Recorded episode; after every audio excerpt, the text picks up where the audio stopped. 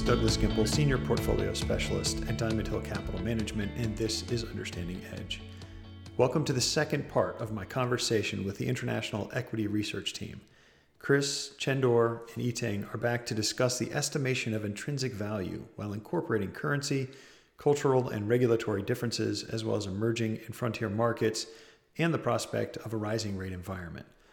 Some of us are recording remotely still, so I ask for your understanding for any sound issues that may arise. As always, stay safe and stay healthy. And I hope you enjoy the second episode with Diamond Hill's International Equity Research Team. So, investing in international markets provides additional layers of complexity, as we've been talking about um, quite a bit already relative to US markets. And we've talked about currency exposures, but you know, we alluded to earlier on cultural differences and then there are regulatory factors. How do these different aspects impact how the team estimates intrinsic value for different companies around the globe? Yeah, it's, I mean, the short answer is it, it, goes into all of our inputs, but I mean, our process is the same, right? We're still trying to come up with what we think is a fair value, um, you know, for the investment that we're making. There's a lot of different inputs that go into arriving at that fair value estimate. And in the international space, um, you know, like you mentioned, there's an added layer of complexity um, that we need to incorporate into our assumptions, uh, you know, to make sure that we're capturing the, you know, the proper risk um, involved in the investment, you know, relative to what we think the company is worth. So um, like I mentioned, coming up and understanding um, with what those inputs are is one thing. But again, I think importantly, just as importantly, is staying consistent. You know that we're pricing these risks, whether it be cultural or regulatory or you know what have you, that we're keeping that consistent from one country to another with the investments that we make you know so that ultimately when we come up with a fair value of the company that all of that is priced in and, and priced you know to the best of our ability as accurately as possible. So i think that's that's probably the key. And we we take this you know this process and do this across each country and each country is going to have you know different different impacts um, from that perspective. You know just to take kind of a quick example that i think kind of highlights some of this is uh, you know I, I think we've all kind of read um, about the uh, you know the Chinese regulatory situation. Uh, it's kind of been front and center in in the news lately. Um, and this is kind of an example of regulatory risk that is, you know, kind of different and unique to some of the other markets. So, you know, of course, China is not a democracy; it's a one-party system. Um, and so they're able to move kind of quickly and, and with a big scope as well in terms of implementing the regulations, you know, that they want to implement, you know, for whatever reason is driving that. Um, and so we kind of, we've seen that within, uh, you know, the non or the for-profit education sector, also in real estate, and then also in, in, in the tech space here more recently. So, you know, the, the ability to kind of, uh, you know, have an impact on the valuation of these businesses is uh, is pretty quick and swift compared to you know maybe a developed market uh, in in Europe, for example, that is you know has a two party system or is a little bit um, you know that that type of uh, drastic change is a little bit less onerous, and so. Um, you know, for when we own some of these, uh, some Chinese companies that have been under this regulatory pressure, and especially in the tech space, but you know that's where the work that i was talking about ahead of time comes into play and to make sure that we're pricing the, the you know the risk of increased regulation accurately you know this shows up in in things like our discount rate that we're using to discount the cash flows back to, to today there'll be a risk premium you know for regulatory risk um, it also shows up in in the growth estimates um, you know that we're using maybe you know with the ability to um, to come down with regulations but also in china the you know the, the chinese tech space itself is one of the most competitive markets um, I, I, mean, maybe globally in the in, in the tech space. So the changes that come from that are, are swift and and uh, and come quickly as well. So maybe you know we're a little bit more conservative on our growth rates, um, margin assumptions, and then ultimately that that all kind of impacts the multiple and the fair. You know what multiple we think is fair you know, for, for paying for a, a, business that is, you know, subject to these conditions. So it hits kind of all the key inputs that we're making um, when we try to assess fair values of businesses.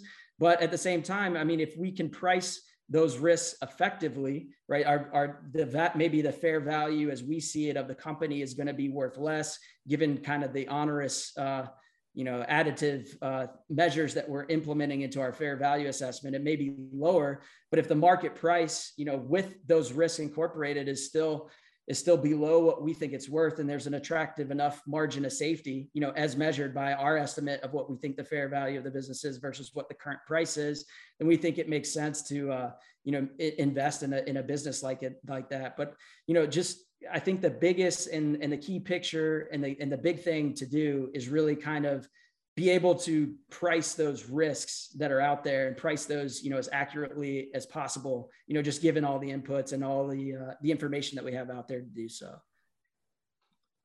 Totally agree. And and maybe just another uh, aspect is um, i want to point out when uh, estimating intrinsic value of the different companies that we cover around the world is that this might depend on the nature of the business or, or the sector in which the businesses are in slightly. So for example, you know, I mentioned global luxury. I mean, these are global iconic brands, right, that are being sold to global customers worldwide. So, I mean, it's probably a little bit similar to maybe healthcare. Maybe Chandor will talk about it later, but maybe it's a little similar to uh, healthcare global companies right? That sell worldwide. So it doesn't matter if the the company itself is american or swiss or french. At the end of the day they compete with one another assuming they sell the same category of products right? Um, so you evaluate them that way accordingly as one sector global companies right? But then at the same time on the other hand you have certain type of businesses that are more idiosyncratic and more regional. For example uh, think about a bank in Peru.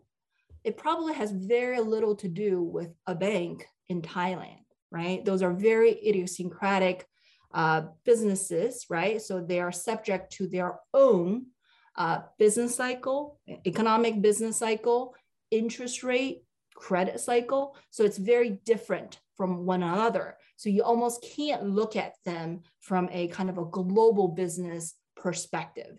So I just want to point those things out a little bit. But, you know, because of the differences across our coverage, across the sectors and the companies that we cover, it's also, you know, very exciting because at any given point in time, I mean, they're doomed to be some country, some sector, some companies within those country and sectors that are probably being um, that probably experiencing some form of market dislocation.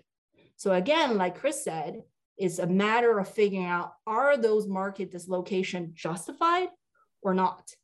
And um, if we think the rewards more than the, the, the, the risks that we take, then maybe that should be a potential investment opportunity. So our job is very exciting in that sense because we have abundance of potential opportunities given we cover the whole world. In terms of the healthcare perspective, one of the hallmarks of the healthcare industry, in my mind, is idiosyncratic risk. I mean, it's very difficult to compare, you know, a large pharma company A to a large pharma company B, a large device company A to a large device company B, because they have different products, they have different patent cycles, they have different life cycles. They might they might be focusing on different markets, and each of these markets have their own risks that is that is embedded. So I think even though our process is the same, the variables that drive the valuation of these businesses differ from depending upon the unique situation of that given asset that we're trying to value. So, I mean, you can have an, an example where you have many countries that have public healthcare system paid for by the public. When you look at a public health healthcare system, your focus should be somewhere around what public spending should be, right? But then there are other markets where it's not public spending, it's retail spending. So in some other countries, especially emerging markets, insurance doesn't pay for your generic drug at the, at the pharmacy. At that point, it's not about public spending, it's about income growth. So as we look at different companies across the world, we have these idiosyncratic risks, but all of them are embedded in our models and reflect in our volumes, our pricing assumptions, our margin assumptions, our, our required rate of return. So it, it eventually makes its way up into a model and our process is very consistent as far as, as, as far as I know. So the, I mean, there are there are binary risks for which we have to understand what the risk reward could be over time. So, for example, to use China as another example, China just instituted what you might what they call as the volume-based procurement system, by which the market went from pretty much a free market competition of different drug players, could be local, could be domestic, entering the Chinese market, um, negotiating individually for individual provinces, and building their own market. Very recently, uh, the Chinese government said that you know we're going to have a bidding process where the government will decide who the supplier should be, and they get majority of the market. So that overnight changed the risk perception of any company that's depending on growth in China. There are several European companies that rely a lot on the growth of the Chinese market. So those are just some examples where it, it on, on the surface level, a pharma company is a pharma company, but we have to look at the idiosyncratic risks that drive those companies. So that's again, like I, I agree with Yiting the sense that it is very exciting because you're looking at things very individually. Let's take it another layer deep. So we talk about currency, we talk about regulatory and cultural differences, but an, another difference from domestic equity markets is the ability to expand the opportunity set beyond developed countries to emerging markets and possibly even frontier markets. So, two part question. One, does the international team's mandate allow for investments into both emerging and frontier markets? And two, if so, how do you balance the risk reward dynamic for these sometimes more volatile markets than what we see in the developed markets? Yeah, I can I can take a stab at this and then uh, have everybody jump in.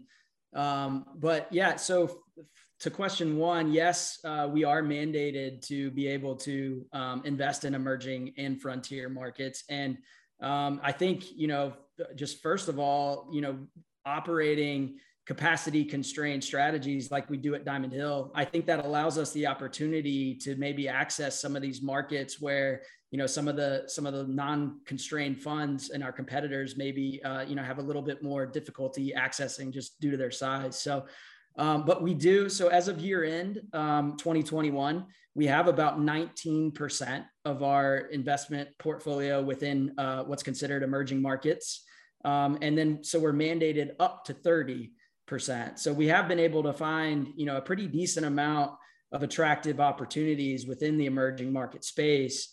Um, and there, there are there's pluses and minuses to investing in emerging markets, just like there are, you know, in any other market. Um, but on the positive side, I think emerging markets have a lot of, you know, strong growth um, ahead of them, just with, uh, you know, some of the dem- demographic tailwinds that some of these places are experiencing. Um, and then also, you know, some some of these companies have limited competition in terms of, foreign investment. So um, a lot of times you can find a company that is really growing strong, has some strong tailwinds behind it, um, with that sort of less of a, uh, at least at this point, less of a you know it, big international competitive threat, um, just because the market opportunity may be small. So um, on the negative side, of course, there comes with you know lower liquidity. There's some regulatory risks, as we mentioned before, political, um, some corporate governance, and really you know I guess laws um, protecting minority shareholders as well. So you know there's a lot of different things that need to be accounted for on the risk side as well. But again, just going back to earlier comments, if we're able to find a, a business that we think is is high quality and attractive and can price those risks. Those, I mean, these would be an added layer of risk even on top of a developed uh, international um, company, for example. But if we can get a handle on those things and, and price those w- what we think is accurately and still come up with an intrinsic value estimate that you know is is significantly above the current price you know again offering us a, a pretty attractive margin of safety you know then we think it it makes sense to uh, you know to invest in in a company like that and maybe one of the one of the big differences within emerging markets relative to a developed market is you know maybe that margin of safety. So that gap you know between what the current price is and what we think the business is worth you know maybe that gap needs to be a little bit higher in order to entice uh, you know investment just given like i said all the risks uh, that are involved.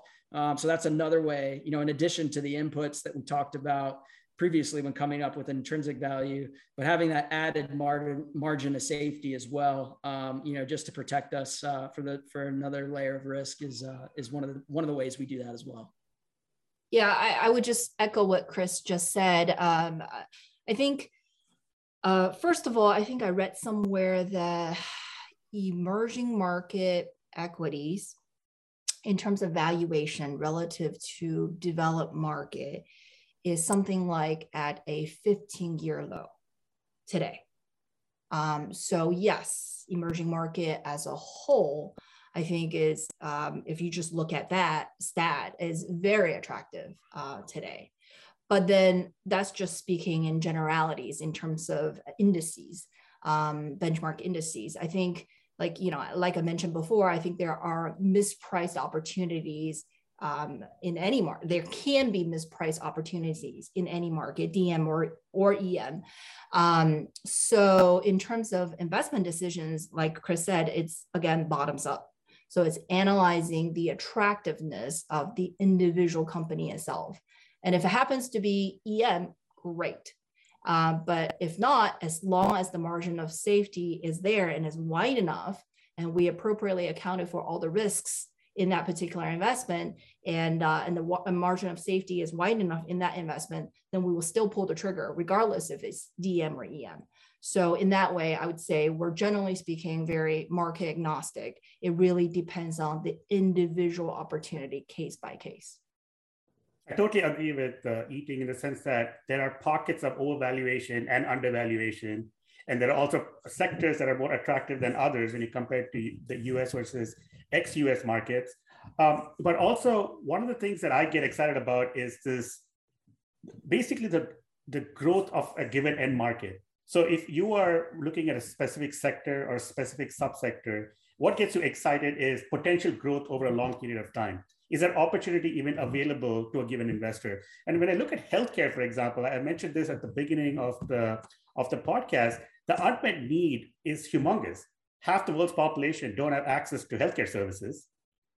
The number of people who are going to be 60 years old and above is going to double in the next 25 to 30 years Emerging market countries are aging, which means they need a lot more long-term and chronic care. And you see a lot of these demographic shifts happening in emerging markets. Meanwhile, they're also getting wealthier. Now, the question is you can ask yourself, are they going to be stuck in the middle income trap or are they going to continue to grow? Regardless, there is still so much unmet need that the end market, end market growth, in my mind, in several of these countries and markets is very attractive. So, just to give you an example, China is sec- uh, currently the second largest healthcare market in the world. It's worth about 1 trillion. Just to give you some perspective, the US is about 3.8 trillion, and the global market is 10 trillion. So China, with 1.3, 1.4 billion people, accounts for 10% of the market. It only spends $1,000 per patient per year. Meanwhile, in the US, we spend 10,000. Now, we can argue that we spend too much, but let's take Germany or another European country. They probably spend about five, six, seven thousand dollars. There's still a large difference in dollar terms of what is being spent on healthcare. And if you look at other markets that are growing really fast, now China's kind of slowed down a little bit. It's probably growing mid to high single digits. But you have Russia, you have Brazil, you have India, you have Indonesia. These markets are growing almost double digits.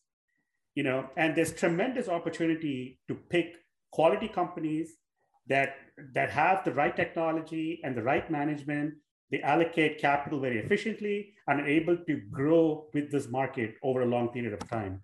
So I think in that regard, there are many opportunities in, in, in these markets. And all we have to do is look at these companies from a bottom-up perspective, understanding that they're growing into a much larger market over a period of time.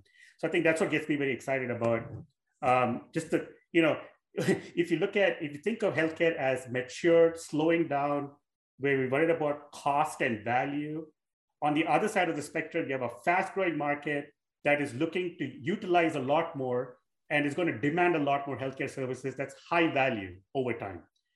Right. So that's the opportunity there. You know, so these global companies are beginning to look at these markets and invest in them and look at them as long-term growth opportunities. Meanwhile, the domestic industries are also growing rapidly.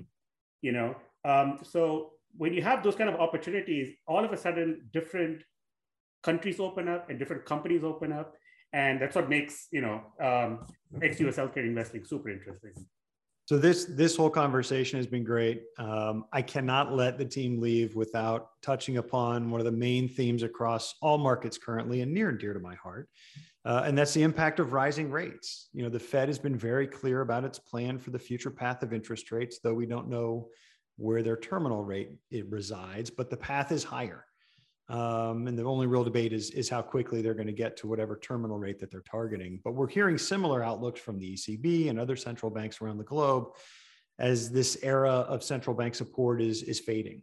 So, how, for the international team, how does this shift across the globe impact your various areas of coverage? Yeah, thanks, Doug, for that question. And since I cover uh, the banks uh, um, internationally, maybe I'll start first, and then my colleagues can kind of uh, chi- uh, chime in in terms of uh, their perspectives. So uh, I think from a bank analyst perspective, again, speaking in generalities, um, again, policy rate hikes by central banks worldwide uh, is usually a tailwind for most banks, however long it lasts assuming the banks have the right structure of loans and deposit books. Because central bank policy rates affect banks' net interest margin in the short term, um, which then impacts banks' top line revenue. As, simple as that, basically. Uh, but because I cover various market, right, not just not just one, um, the central banks that I follow and care about are actually at different pace and also stage in terms of where they are on, on the in terms of interest rate hiking cycle. So for example, obviously you just mentioned what the US is, is doing. Um, I think consensus is still being built as we speak in terms of uh, Japan and Eurozone, ECB.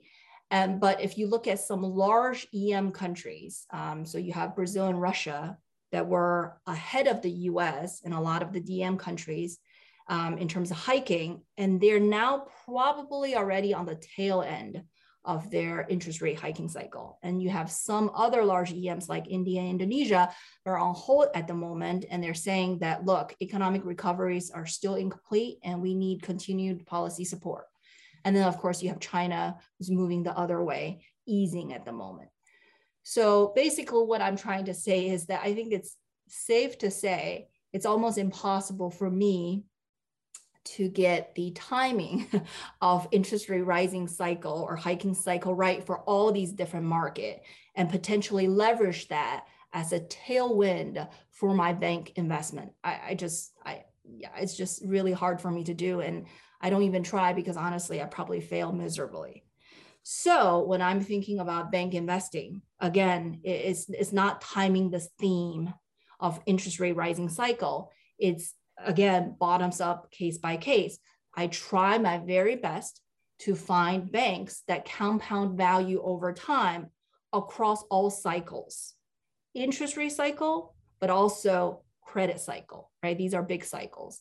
Um, so the full interest rate cycle, like you mentioned, on the up and also on the way down, and how that translate into a normalized net interest margin on a five year horizon is just one of several inputs or factors that impact how I think about in terms of projecting the estimate, uh, coming up with the estimate of intrinsic value for a bank.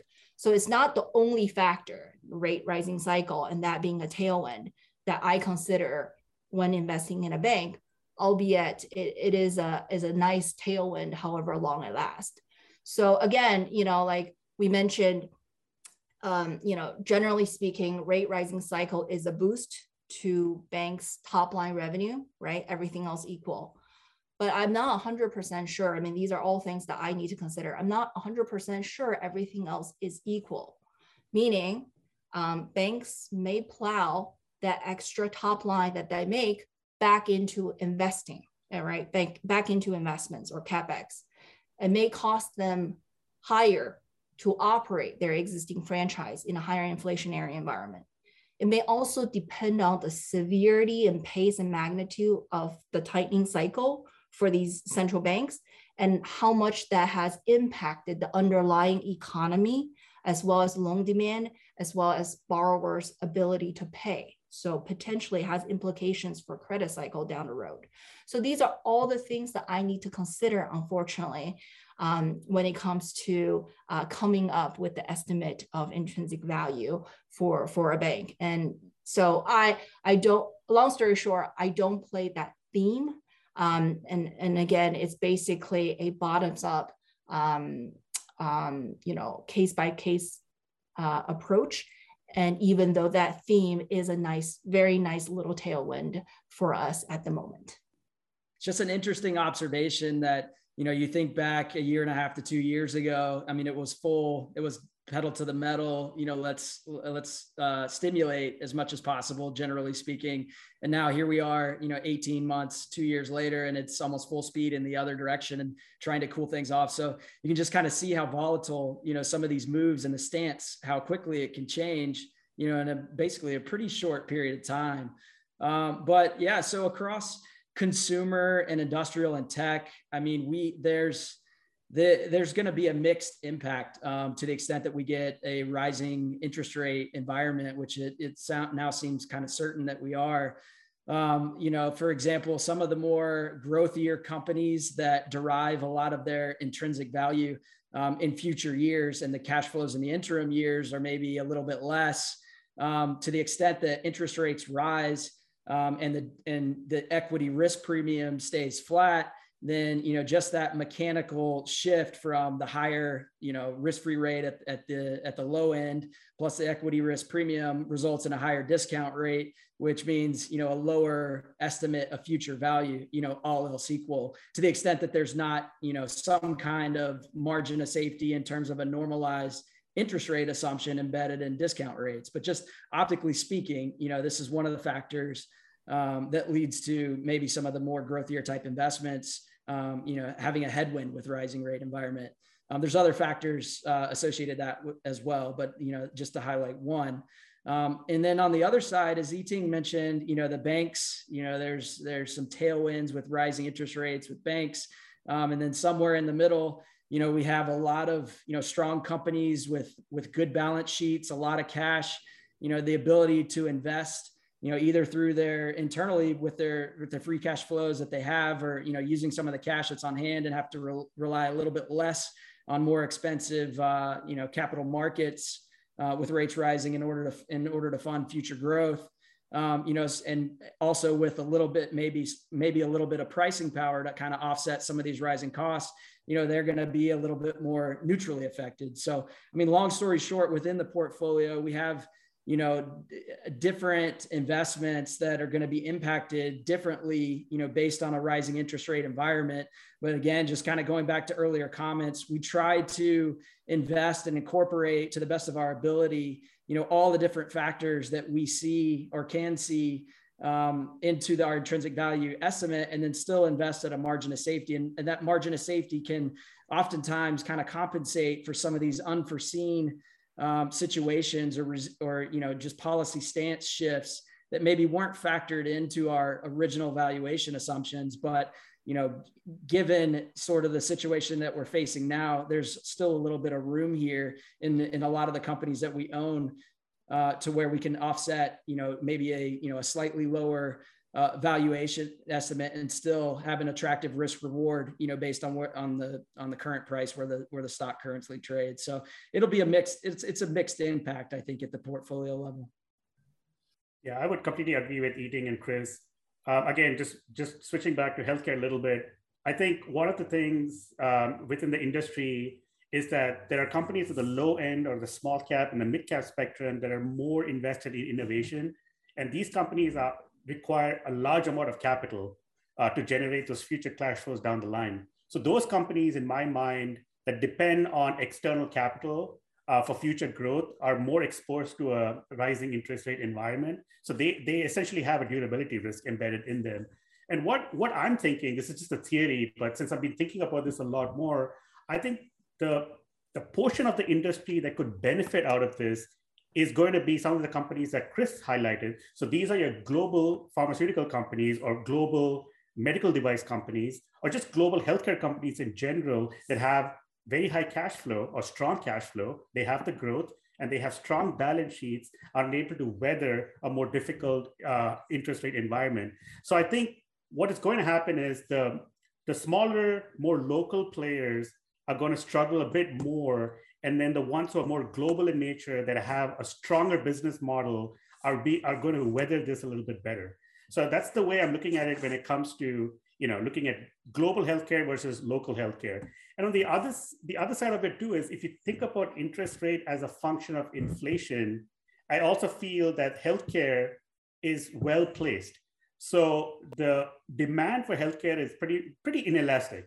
So I mean, you can put off your your you know your elective surgery or your routine visits or diagnostics for for maybe a few quarters or a year or two, but eventually you're going to need healthcare. So given that given given that setup and the fact that they they are able to pass on price, but also maintain pretty good margins over time, and that this industry has shown it over time. I think it's well set up in uh, inflationary environment as well. So I think when it comes to those, putting the two things together, which is risk capital and inflationary environment, the risk for both, I think global diversified healthcare companies are well set up through the cycle. So Chendur, Yiting, Chris, thank you guys so much for joining me today. I really appreciate it. Fantastic stuff, very interesting, uh, and hopefully the listeners will enjoy it as well. Thank you so much, Doug. Thanks, Doug. Thank you. Appreciate it. This material is for informational purposes and is prepared by Diamond Hill Capital Management. The opinions expressed are as of the date of publication and are subject to change. These opinions are not intended to be a forecast of future events, a guarantee of future results, or investment advice. Reliance upon this information is at the sole discretion of the listener. Investing involves risk, including the possible loss of principal.